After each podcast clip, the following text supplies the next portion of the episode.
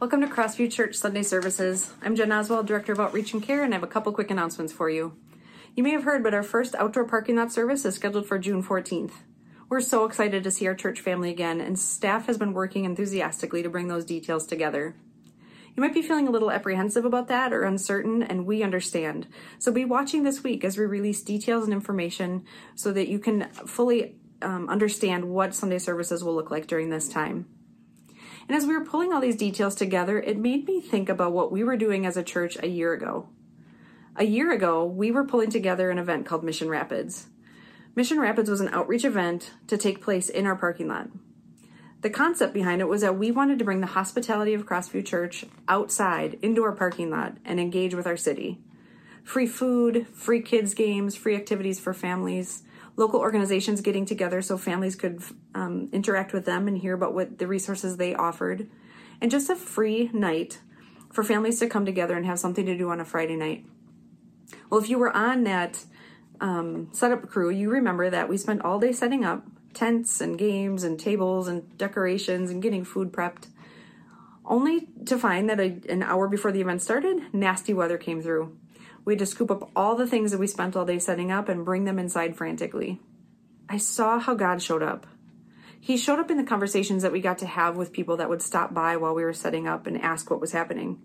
We could explain um, the heart behind the event and invite them to come back later that evening for for uh, um, to spend the evening with us.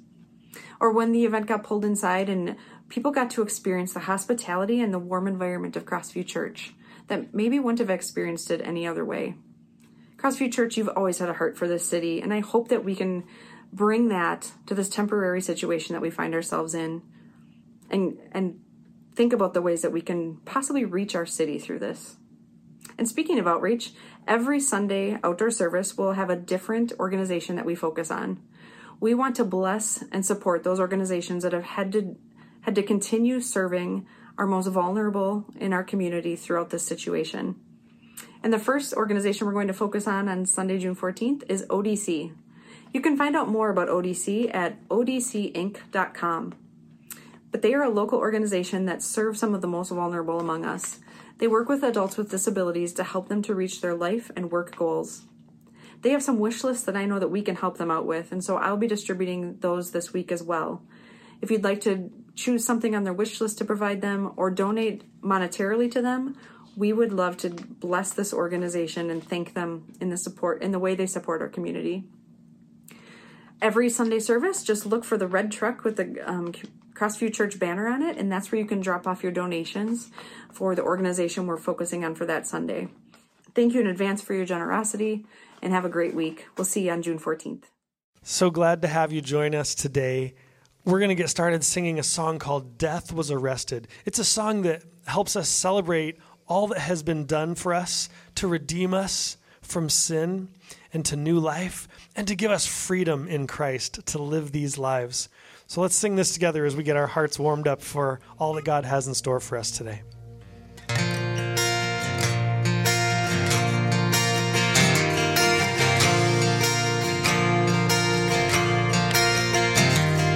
Alone in my sorrow and dead in my sin. Lost without hope, with no place to begin.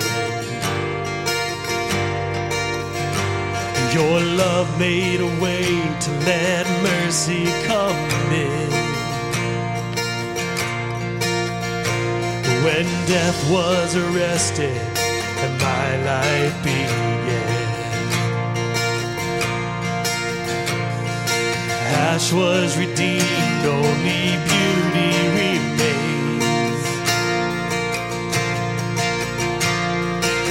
My orphan heart was given a name. My mourning grew quiet, my feet rose to dance. When death was arrested and my life began. Oh, your grace is so washes over oh.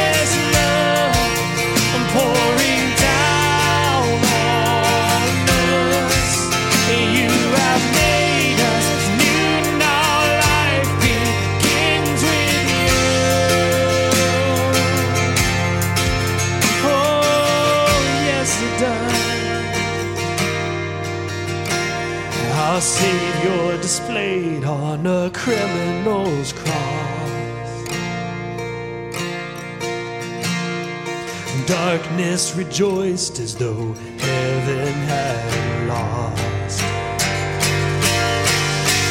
But then Jesus rose.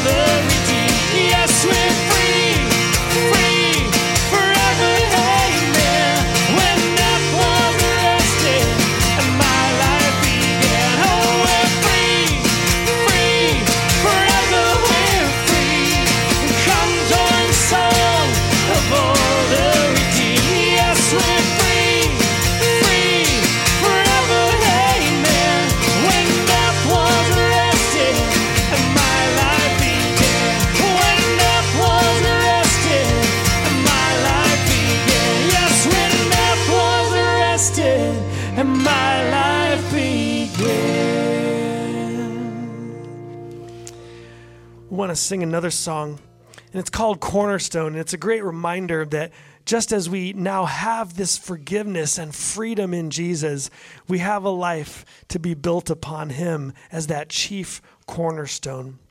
And so uh, we're going to sing this song and put our hope squarely upon Jesus together.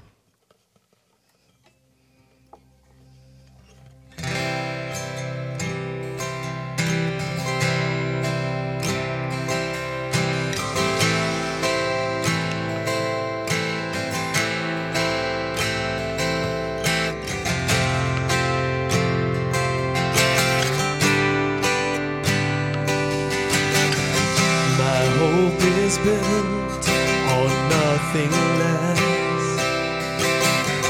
than Jesus' blood and righteousness. I dare not trust the sweetest frame, but wholly trust in Jesus.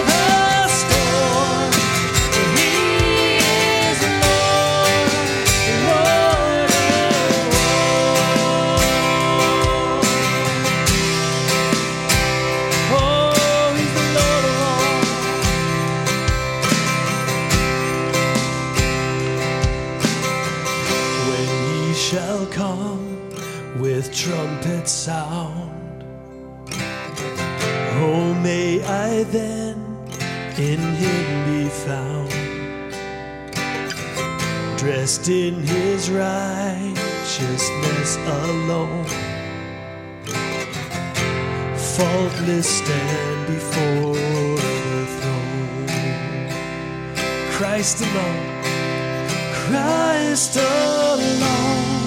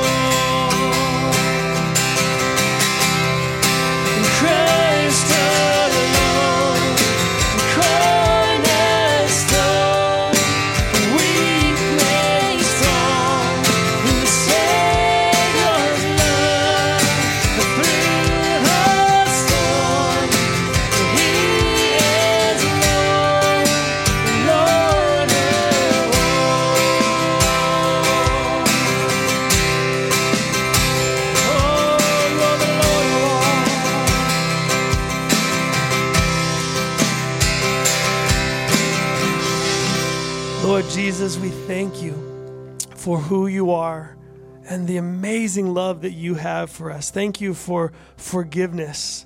Thank you for freedom from guilt and sin. Thank you for the opportunity to live in relationship with you and build a life upon you as our great foundation. And so, Lord Jesus, we come today wanting to build our lives on you. And so we ask that as we've been enjoying this time of worship together, our hearts would now just enjoy so much hearing from your word and seeing what you have to say to us.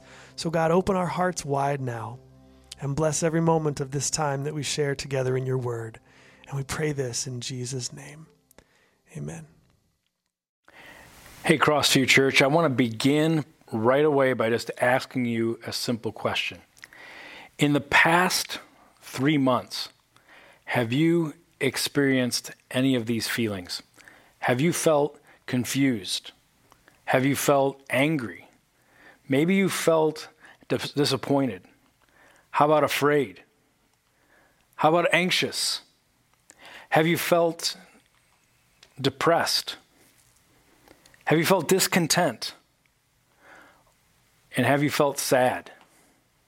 These are things that I don't know about you, but I have felt over the last um, three, four months off and on, especially over this last week. Uh, and when you feel these feelings, you wonder will relief ever come? Will these feelings stay on and hold on for a long time, or will relief ever come? And in fact, you begin to question, you wonder does Christianity make a difference while I'm experiencing these feelings? Will Christianity help me as I'm experiencing and in, these, and in the place of confusion, when I'm disappointed, when I'm anxious, when I'm depressed? Does Christianity happen? Does it come to us in those places and change the reality of what we're feeling? You can often ask yourself this how can faith in God relate to what is happening to me? I think many of us get to that place when we ask that question. I don't know about you, but over this last few months, I've asked that question and wondered myself can faith in God relate to what's going on? In those places of those emotions, those places of uncertainty, where we're wondering when is this thing going to end? When will we go back to what we thought was normal?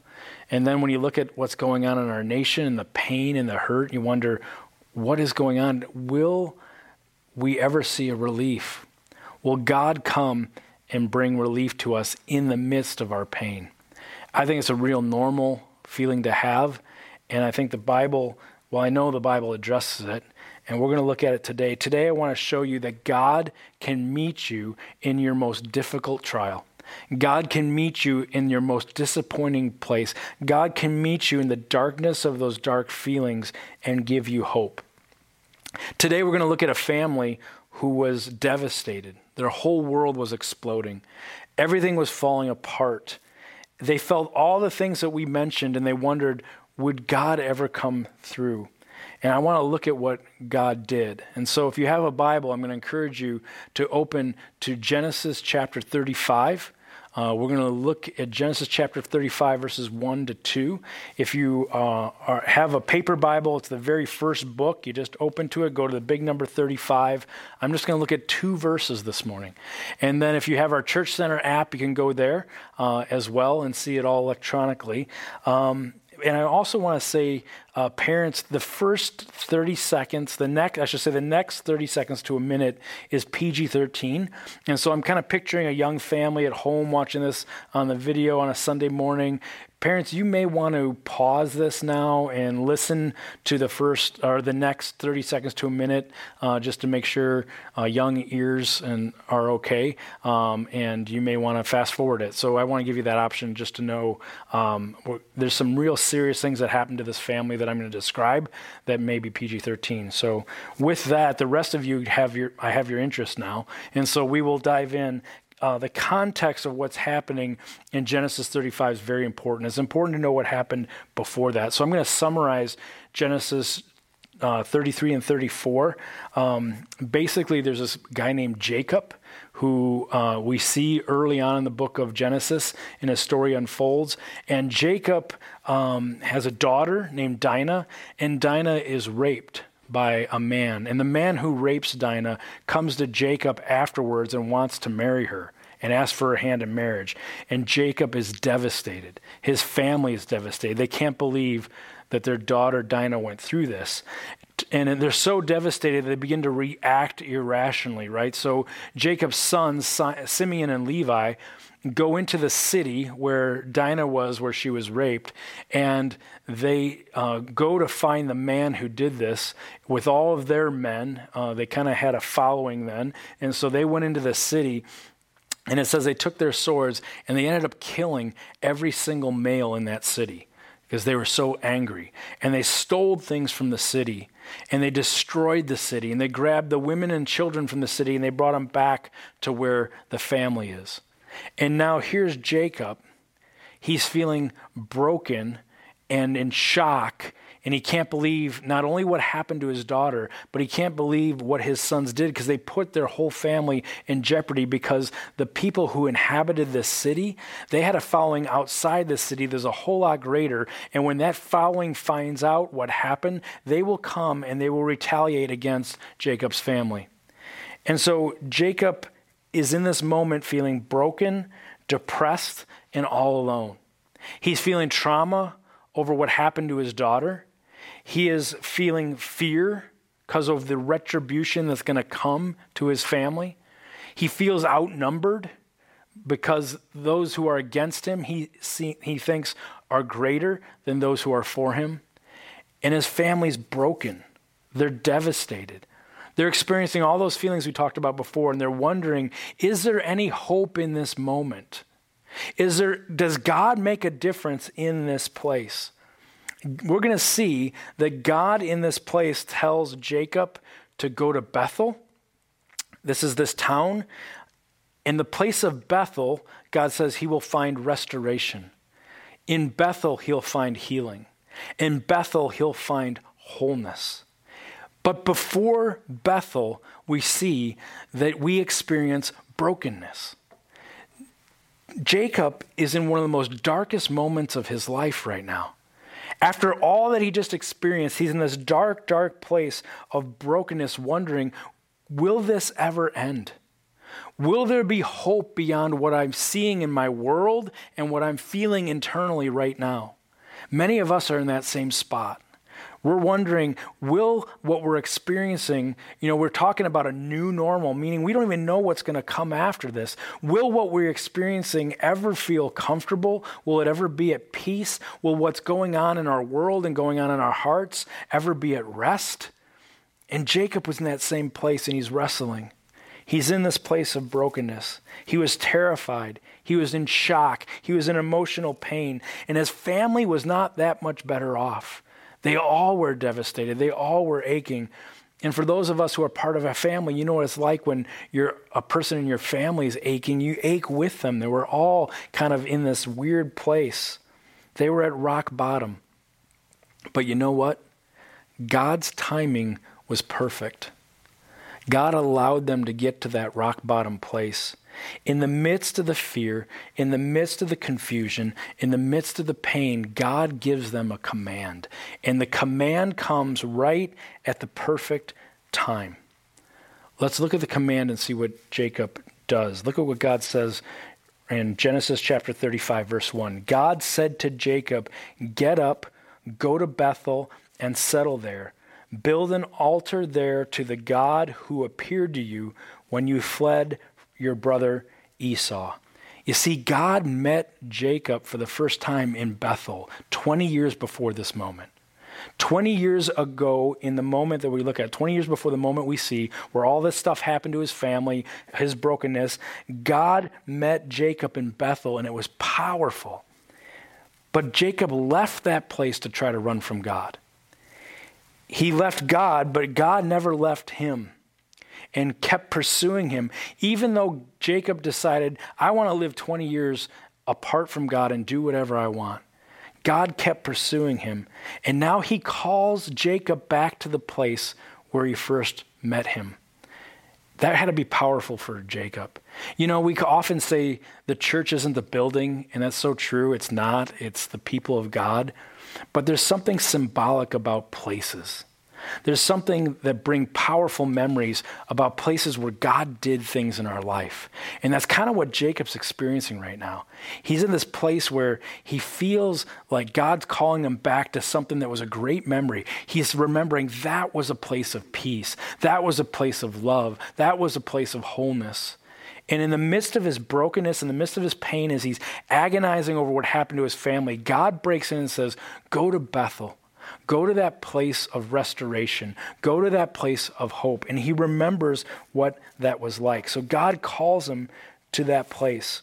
God spoke to Jacob in the midst of this crisis because Jacob was at the end of the rope. See, this was perfect timing because God allowed Jacob to get to that place of desperation where he would look to God.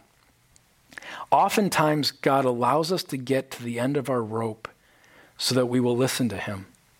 God allows us to get through, to go through difficult things, hard feelings, because at the end of those feelings, when we feel hopeless and uncertainty, and we don't know if this is ever going to change, it's in those places that we turn our ear and our heart truly to God in an authentic way. And so oftentimes God allows that to happen because he knows what's good for us as a heavenly father should. And so Jacob's at the end of his rope, and God stepped in in that moment and told him to go to Bethel because Jacob was desperate enough to listen to God. And God knew that if Jacob got to Bethel, he would listen to him and it would change his life. It would bring hope. It would be that faith he was longing for in the midst of the disappointment and the pain.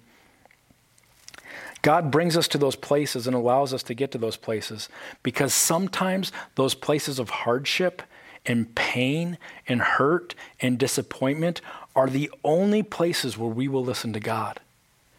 And so God allowed Jacob to get to that place because when we get to that brokenness before Bethel, we find a humility where we will truly listen we find a humility and a brokenness that allows us to really submit to God and what He says and what He's calling us to.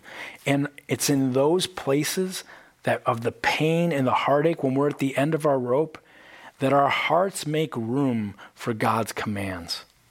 And we say, Yes, Lord, I will obey. And that's what was going on here. And so Jacob goes to his family and he says, We're going to go to Bethel. Look what he says in verse 2. So Jacob said to his family and all who were with him, Get rid of the foreign gods that are among you, purify yourselves, and change your clothes we see in this, there's a revival that's happening in Jacob's heart. He's returning back to that place where he met God in Bethel, where he experienced this amazing thing. And that revival in his heart is going to overflow onto his family. And God's going to bring healing and wholeness to him and his family. He assumed the role of leadership again, and he said, Hey, the, the leadership I gave up for so long, I'm taking back. We're going to Bethel. In a way, he is saying we're going to all go back to God. We're going to return to Him and be reawakened to His ways.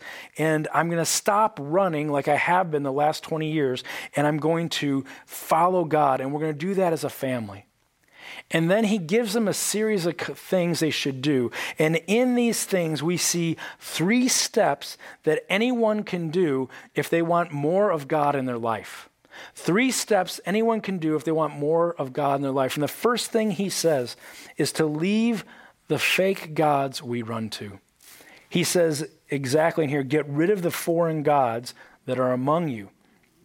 His wife Rachel, Jacob's wife Rachel, took some of her father's idols and brought them into their household when they got married 20 years before this. See, in that day, they had all sorts of gods they would think to pray to and worship because they were hoping one of them would work.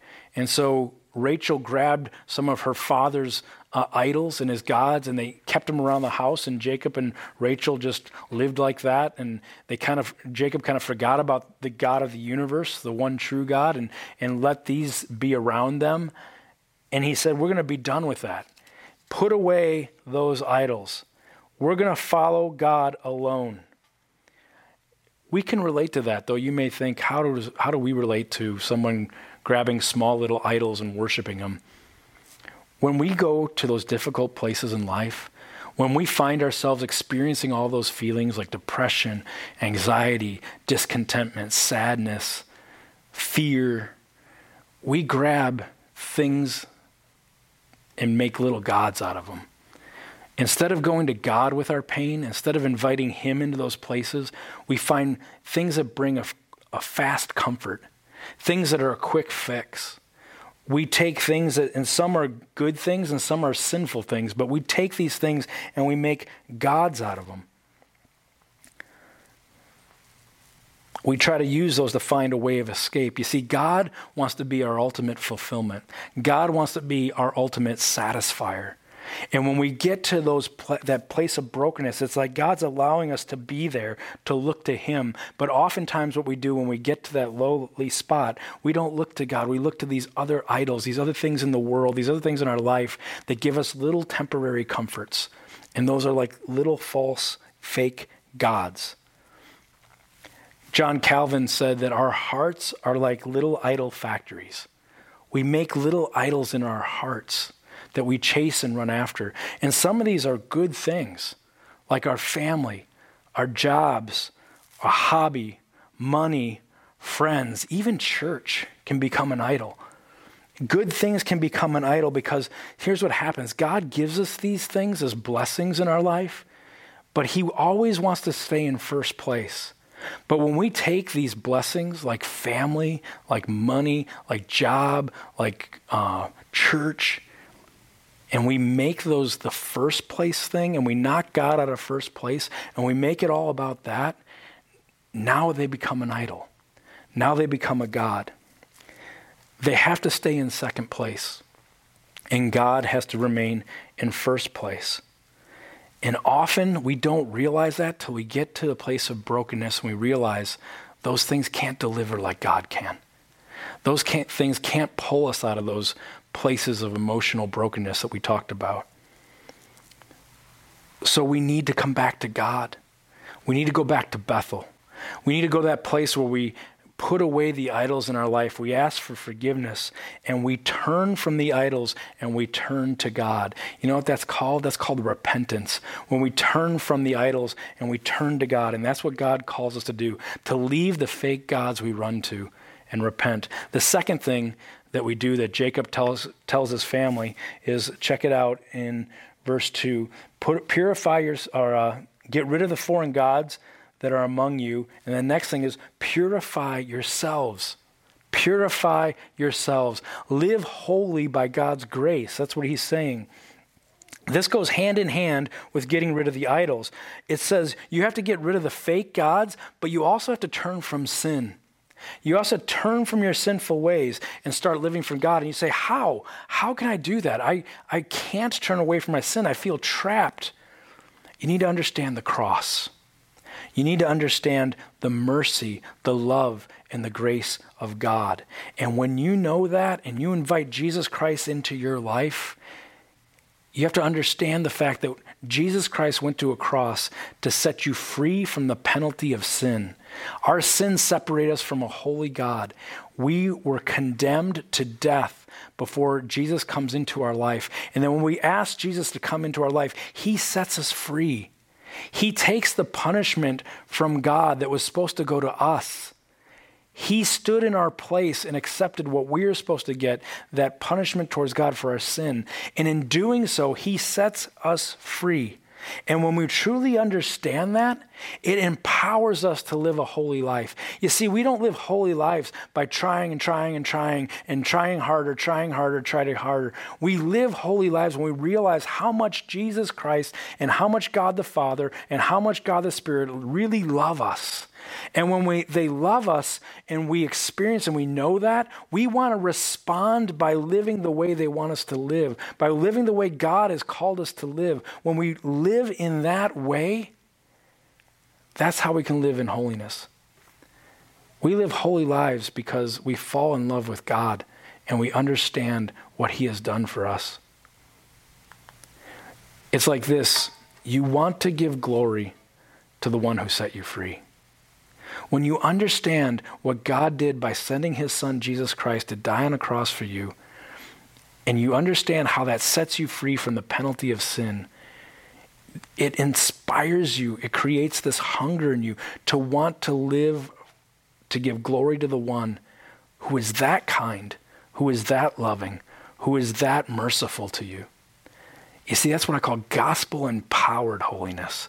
It's not a holiness that's try harder, try harder, try harder. It's a holiness that comes as a result of falling in love with Jesus and what he's done. And so to live a holy life, we ask, God, help me to fall in love with you more. Help me, know, help me to know what you're really like. And we dive in and we look at that. He captures the affections of our heart because we love him so much. And because we love him so much, it causes us to live holy lives. And in that place, we are satisfied and we won't look for other idols because God becomes real to us. The last thing that Jacob says to his family not only do you get rid of the foreign gods that are among you, you purify yourselves, but then he says something odd. He says, and you change your clothes. He tells them to change their clothes, which is another way of saying reorient your life towards God. Clothes are part of our identity. And what he's saying is you need to change your identity and reestablish your identity in God and God alone. You are now a child of God. When you give your life to Jesus Christ and you invite him into your heart and you want to follow him, you are now a Christian. You are now a Christ follower. Your identity has been changed. You've moved from death to life. And what Jacob did is he had that experience with God and then he ran from it for 20 years and left his identity. It's almost like he is working against who he really was. And God is saying, Come back now. Reorient your life towards God. Part of reorienting our life towards God is giving up the throne of our heart to Him. It's like we have this throne in our heart and we sit on it and we decide what we want. We decide what we're going to do and we decide how we're going to act. We decide how we're going to behave. We decide how we're going to say. But if you want to go to Bethel, if you want to be restored, if you want to be whole, if you want to follow God, you have to get off the throne of your heart and allow God to sit on that throne. He is the only king in our life. He is the only one who gets to decide what we say, what we do, how we act, and we fall in love and we fall in line with Him. Because once we give our lives to Him, He is the one who rules and reigns over us. Jacob was on the run for the past 20 years. He'd probably say that he knew of God in those 20 years, but he was not really following Him because God wasn't ruling on the throne of his heart. How about you? Jacob was on a 20 year detour away from God that led to devastation. And in Bethel, God called him back. Where are you this morning? Do you feel like you've drifted away from God during this time, the last few months? Do you feel like you've drifted a lot away from God? Or maybe you drifted just a little away from God? Where are you at in your relationship with God today? Do you know God wants us to, to have life? He wants us to experience Him to the full, and He wants us to walk with Him in a relationship. Maybe today God's calling you back to Bethel. Because Bethel is the place where, in the midst of difficult times, God becomes real to you again. In the midst of those times where you feel all those feelings, instead of seeing God as a distant religion that can't help, Bethel's the place where God becomes real in the midst of the pain and in the midst of the brokenness. Pastor and author Tony Evans writes about Bethel in this way. He says, Your personal Bethel is the place that God becomes real to you again. That place where the Bible becomes so alive, you know God is talking to you. Bethel is where God works out your circumstances in your life in such a way it leaves you wondering what you were ever concerned about. Bethel is the place where God meets you intimately and transforms you into the kind of person, transforms you into a different kind of person than you've ever been. See, Bethel is that place where God meets you in that hurt, meets you in that pain and that uncertainty, and He brings healing, He brings wholeness, and He brings transformation. I don't know about you, but I want to go to Bethel. I want to go to that place where God will do this, where God becomes real, He empowers, He restores, and He gives life. Doesn't that sound good about now? Bethel, Bethel is the place where transformation happens where death becomes life, where brokenness becomes wholeness, where self sustainment is conquered with love, where selfishness is conquered with love. Imagine what the world will look like right now in this time and place. Imagine what the country of the United States of America would look like right now if every hurting human being went to Bethel, if they called out to God and asked for his healing if they invited him in and asked for his wholeness and asked for his transformation. You know, uh, a while ago, the youth ministry and some of our adults from Crossview Church uh, went on a mission trip to Memphis, Tennessee. And one of the places they went on the way to Memphis was uh, St. Louis. And they stopped and they all went to the City Museum in St. Louis. And I remember when they came back, they all were telling me about how amazing the City Museum is. And they showed me all these pictures. And I think we showed some even in the sanctuary in a video they did of the trip. And um, the City Museum looked at, when I heard them, uh, not one person said anything bad about it. In fact, they didn't even say good things about it, they said amazing things about it. Everyone raved about how great the City Museum in St. Louis is. And so I remember I was curious and I looked it up and, and I was reading all these things about the City Museum. And I thought, man, I want to go check that out. And, and many of the um, people who went on the trip did the same thing. They said, we want to go back to that City Museum.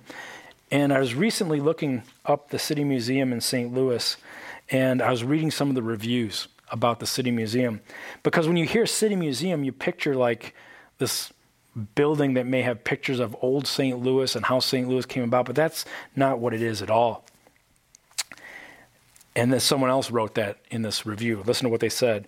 Uh, they said, It was not at all what we expected. The entire museum is literally made of junk. The junk of a city transformed into a playground wonderland. The whole museum is composed of pieces of St. Louis that have been demolished, abandoned, or thrown away as useless. Concrete, rebar, rusty gears, cinder blocks, ceiling panels, broken tiles, shards of pottery, empty beer kegs, broken bottles, all things that have been tossed aside as worthless and unusable. Everything was tossed aside because it didn't belong anymore and this was on their website, said, but the builders of the City Museum didn't see it that way. They transformed this trash into a beautiful, eclectic playground for children and adults. One room transformed scraps into a swampland forest where people can swing through. Another room is a maze of bank safes and mirrors. Another is full of ladders and slides. One slide is 10 stories tall. Outside, people can climb high into the air through gerbil tunnels made of rebar into a broken airplane suspended in the air or onto a dilapidated school bus hanging off the side of the building.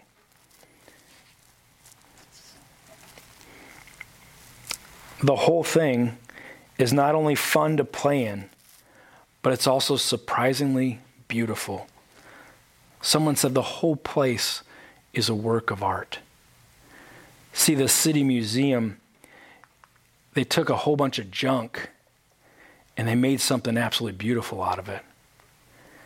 They took things that many people saw as useless and broken and without a purpose, and they turned it into a beautiful work of art that brings joy to people's lives.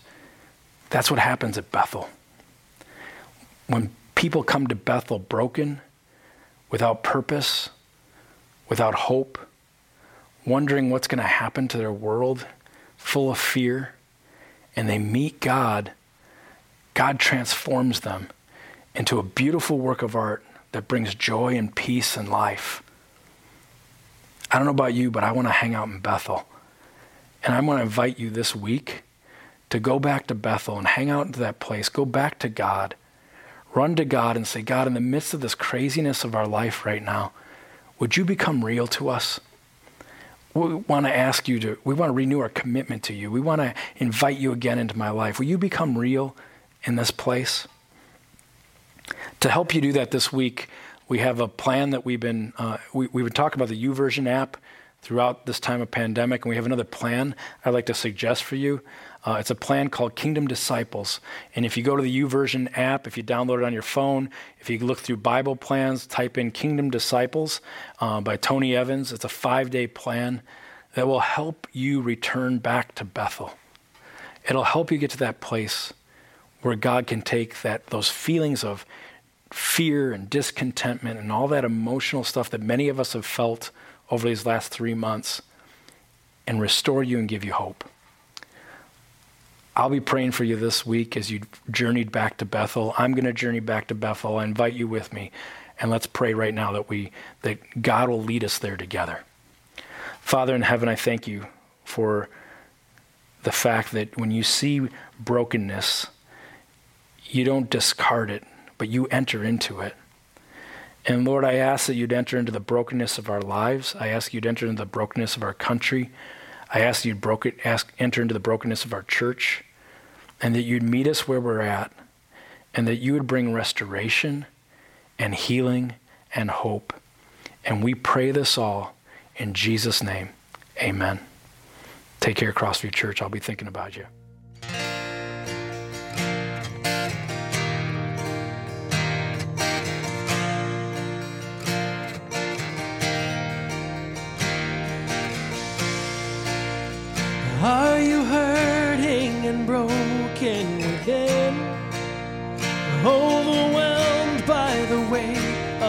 Sin? Jesus is calling. How you come to the end of yourself? Do you thirst for a drink from the well? Jesus is calling.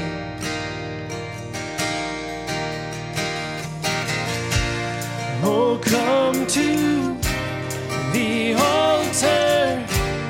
The Father's arms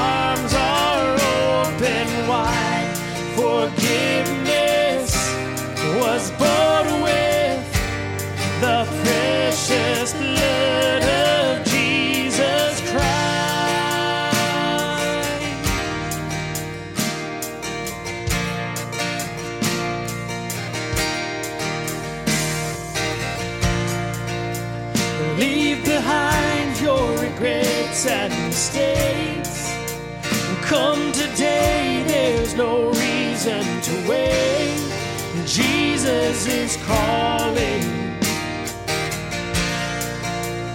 Bring your sorrows and trade them for joy. From the ashes, a new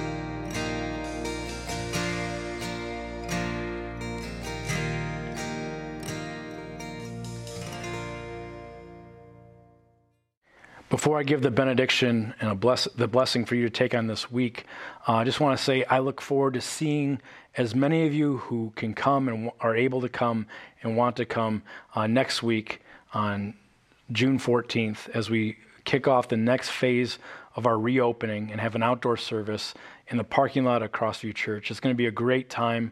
We'll get to come together uh, and at least see each other and worship God uh, together in our parking lot. So make it a point to come out if you can. Uh, otherwise, we'll be continue these sermons online.